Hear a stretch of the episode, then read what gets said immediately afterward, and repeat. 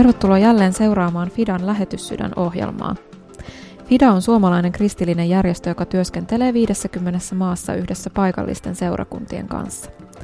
Tässä lähetyssydän ohjelmassa soitamme aina yhdelle Fidan työntekijälle ja tutustumme lähetysjärjestön työhön eri puolilla maailmaa. Minä olen Kirsi Koskikujala, Fidan viestintäpäällikkö ja tänään soitan Nina Rose Mausille. Nina Rose on ammatiltaan toimittaja. Hän on työskennellyt Fidalla ja kiertänyt Fidan kohdemaita muun muassa Aasiassa. Tällä hetkellä Nina Rose työskentelee täällä kotimaassa. Nyt soitetaan siis Espooseen.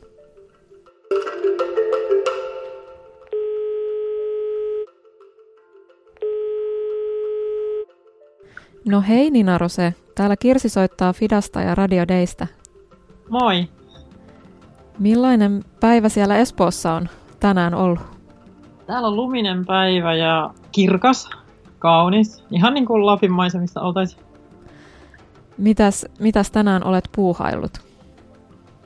Mä teen näitä kehitysyhteistyötiedottajan hommia Fidassa ja tänään on käynyt läpi muun muassa Ugandan tarinoita ja sitten tässä vähän suunnitellaan tuota, ensi hankekautta ja mietitään, että mitä silloin tehdään viestinnästä. Kuulostaa mielenkiintoiselta hommalta.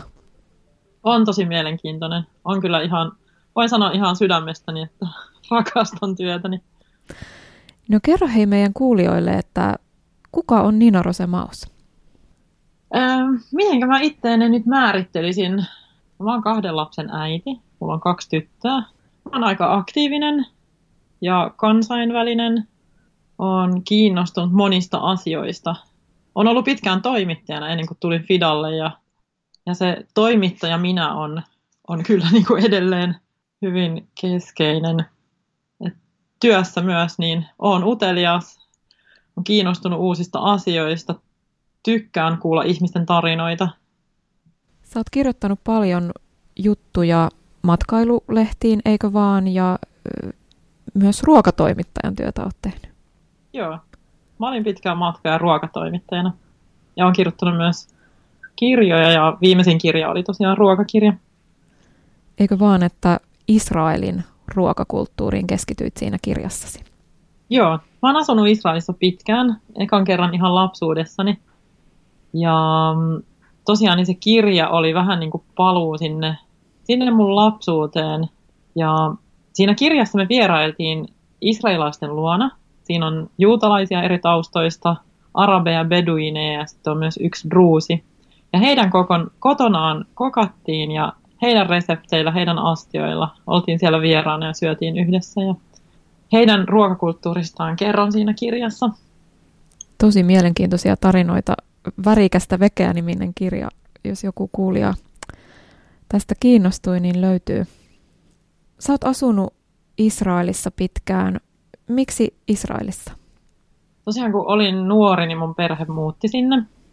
Ja sitten silloin me asuttiin siellä vaan vuosi, mutta sitten Israelia jotenkin sellaiseksi rakkaaksi paikaksi ja kävin siellä aika usein ja sitten lukiossa opiskelin siellä vuoden ja sitten lähdin sinne yliopistoon.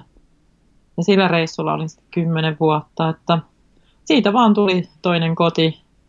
Tykkään kielestä ja kulttuurista ja ihmisistä sieltä ja ruoasta tosiaan niin kuin puhuttiin. Ja sä myös opetat hebrean kieltä, eikö vaan? Joo. Mä oon tosiaan, mä oon ihan siis lapsuudessa jo sanonut mun vanhemmille, että musta tulee Ulpanin, eli tässä niin hebrealaisen kielikoulun opettaja. Ja tosiaan ihan lapsena jo tykästyin hebrean kieleen ja kävin kielikoulun silloin nuorena. Sitten yliopistolla opiskelin hebreaa pari vuotta ja sitten tuossa vuonna 2017 niin kävin vielä siellä hebrealaisen yliopistojen opettajien, hebrean opettajien kurssin. Ja Suomessa on opettanut eri paikoissa, eri kaupungeissa ja ja yliopistolla ja kesäkursseilla ja nyt mulla on sellainen oma jatkoryhmä, kokoonnutaan aina kerran kuukaudessa lauantaisin.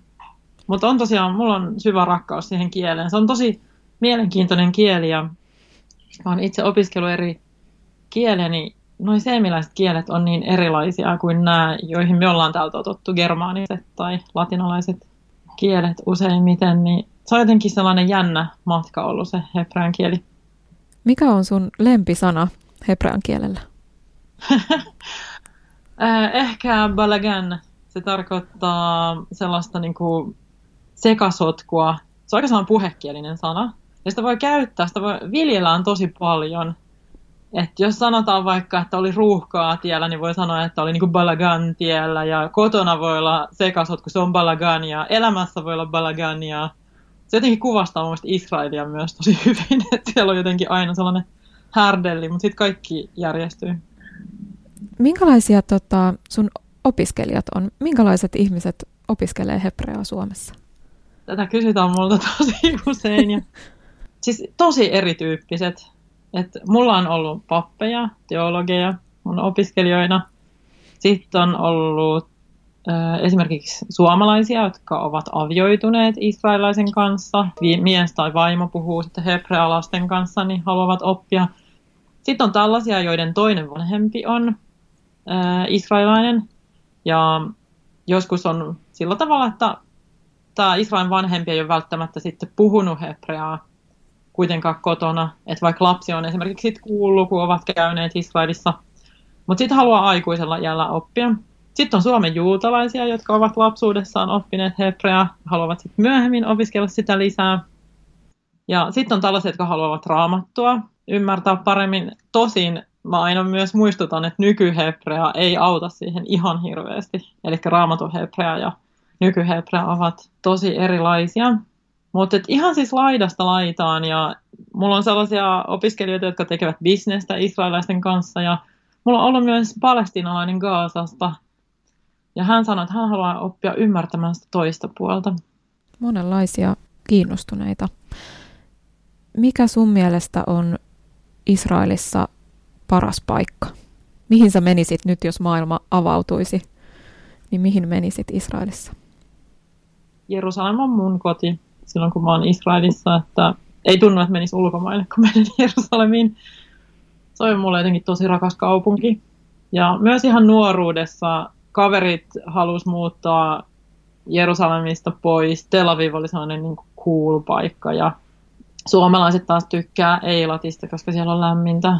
Mutta mun mielestä sitä syvyyttä, minkä se historia siellä antaa, niin sitä ei löydy mistään muualta kuin Jerusalemista. Mutta siis tykkään kaikista paikoista Israelissa ja tykkään Tel Avivista ja rakastan sitä Israelin luontoa. Se on niin monipuolinen. Mutta jos nyt pitäisi päättää, että minne menisin, niin ehdottomasti Jerusalemin. Hei, vaikuttiko nuo Israelin vuodet jotenkin sun uskon elämään? Opitko siellä jotain uutta? On ehkä sellainen kokemus tullut, että ne paikat on tullut todelliseksi. Et, ja jotenkin sillä tavalla läheisiksi. Et onhan se aika ihmeellinen tunne, että kun kävelee Jerusalemin vanhassa kaupungissa ja tietää, että, että jos ne kivet vois puhua, niin niillä olisi ihan hirveästi tarinaa.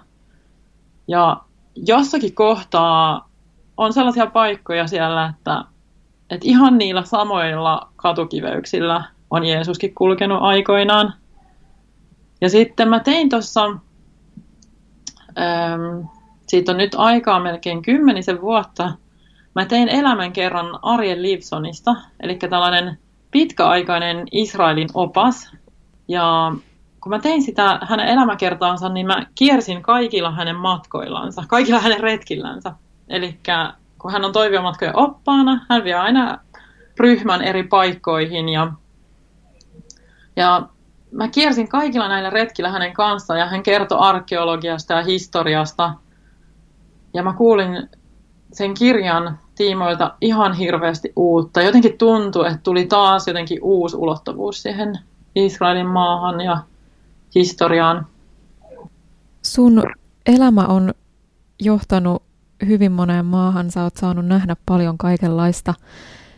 Nykyään sä työskentelet tosiaan Fidassa. Sä oot pari vuotta täällä meidän kanssa tehnyt viestintää, kulkenut eri paikoissa ja kirjoittanut myös Israelin työstä. Mutta eniten sulla on kokemusta Aasiasta.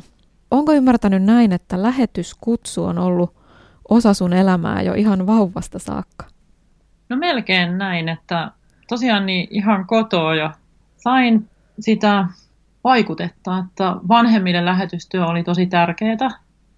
Ja mun vanhemmat reissas Keniaan ja isä kävi Ugandassa ja mustakin on kuva Nairobista, että on alle kaksivuotias ja siellä oltiin muun muassa Söderlundien Fidan pitkäaikaisten lähettien luona. Ja mun vanhemmat vei myös aikoinaan raamattuja Neuvostoliittoon ja itsekin on ollut ihan pikkusena mukana siellä. On oppinut kävelemään Kiovassa, Ukrainassa.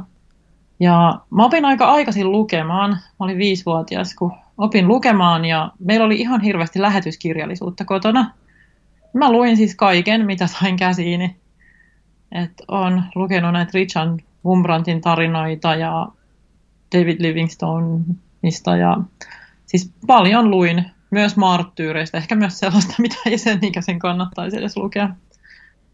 Oliko sulla semmoinen ajatus sitten, kun lähdit opiskelemaan ja rakentamaan omaa elämää, että lähetystyö on se, mihin haluat suuntautua? En mä sitä ehkä siinä vaiheessa ajatellut, että mulla oli lapsena jotenkin tosi selvää, että, että haluan sitten isona lähetystyöntekijäksi. Mutta sitten jotenkin niin ehkä elämä menikin sillä tavalla, että yliopistossa en, en sitä miettinyt ja myöhemmin olin monta vuotta free-toimittajana. Ja mä sitten ajattelinkin, että no ehkä se oli joku sellainen lapsen ajatus, että, että tota, musta tulikin toimittaja. Että ei ollut mikään sellainen perinteinen ammatti, millä lähdetään lähetystyöhön. Sun toimittajan työ, työ vei sua sitten eri puolille maailmaa ja kohtasit myös Fidan lähettäjä aika useaan otteeseen, eikö vaan? Joo. Mä tosiaan kerrankin olin työreissulla Intiassa ja tein siellä matkajuttuja ja siellä sitten tein juttua myös Fidan slummihankkeesta Mumbaissa. Ja siellä sitten tutustuin myös Fidan lähetteihin ja sitten vähän myöhemmin, koska siinä kulunut vuosi tai pari lisää, niin sitten olin taas uudestaan Intiassa – Intian valtion kutsumana tekemässä matkajuttuja. Ja kävin sitten samalla reissulla tekemässä taas juttua näistä Fidan läheteistä. Ja sitten myöhemmin olin Japanissa. Siellä tutustuin Fidan teltan tekijöihin ja, ja, ja, ja sitten myöhemmin taisin olla Taimaassa ja sielläkin tutustuin Fidan lähetteihin ja erääseen tällaisen entiseen lähettiin ja haastattelin heitä ja kirjoitin juttuja. Et on kyllä mone, monessa paikassa ympäri maailmaa törmännyt Fidan työntekijöihin ja tutustunut Fidan hankkeisiin. Ja itse asiassa sitä kautta kiinnostuin myös sitten Fidan työstä. Miltä se näytti ikään kuin silloin ulkopuolisen toimittajan silmin se työ, mihin sait tutustua eri maissa? Tosi jännittävältä. Ja tuntui siltä, että Fida tekee oikeasti hyvää työtä. Ja musta tuntui siltä, että Fidalaiset on itsessään tosi mielenkiintoisia ihmisiä. Että tuntuu, että he tekevät sitä työtään todella sydämellä ja uskovat siihen itse. Ja esimerkiksi Nepalissa, niin tosiaan kun nämä kontaktit tuli sitten Fidaan, niin kerran kun olin Nepalissa tekemässä matkajuttuja, niin sitten Fidasta pyydettiin, että, että tekisin valokuvaajan kanssa osan Eväät elämään kampanjaa. Ja sitten tehtiinkin, ja tosiaan silloisen Fidan työntekijän Päivi Leppäsen kanssa kierrettiin Nepalia, ja me monta päivää siellä kivisillä ja huonoilla teillä ajettiin, matkustettiin, niin siinä ehti jutella kaikenlaista ja opin paljon lisää Fidan työstä. Ja mä muistan, kun mä sanoin silloin itse päiville, että, että olisipa kiva joskus vielä itse olla Fidalla töissä. Se oli sellainen ihan heitto, en sitä jäänyt sen kummemmin miettimään. Sä päädyit sitten tota, myöhemmin itse Fidaan viestinnän työhön ja Tästä me jatketaan ensi viikolla sun kanssa keskustelua, koska nyt meillä alkaa lähetysaika tältä illalta loppumaan. Ensi viikolla puhutaan, mitä sä oot kohdannut työmatkoillasi Aasiassa, Nepalissa, mm, Kambodsassa.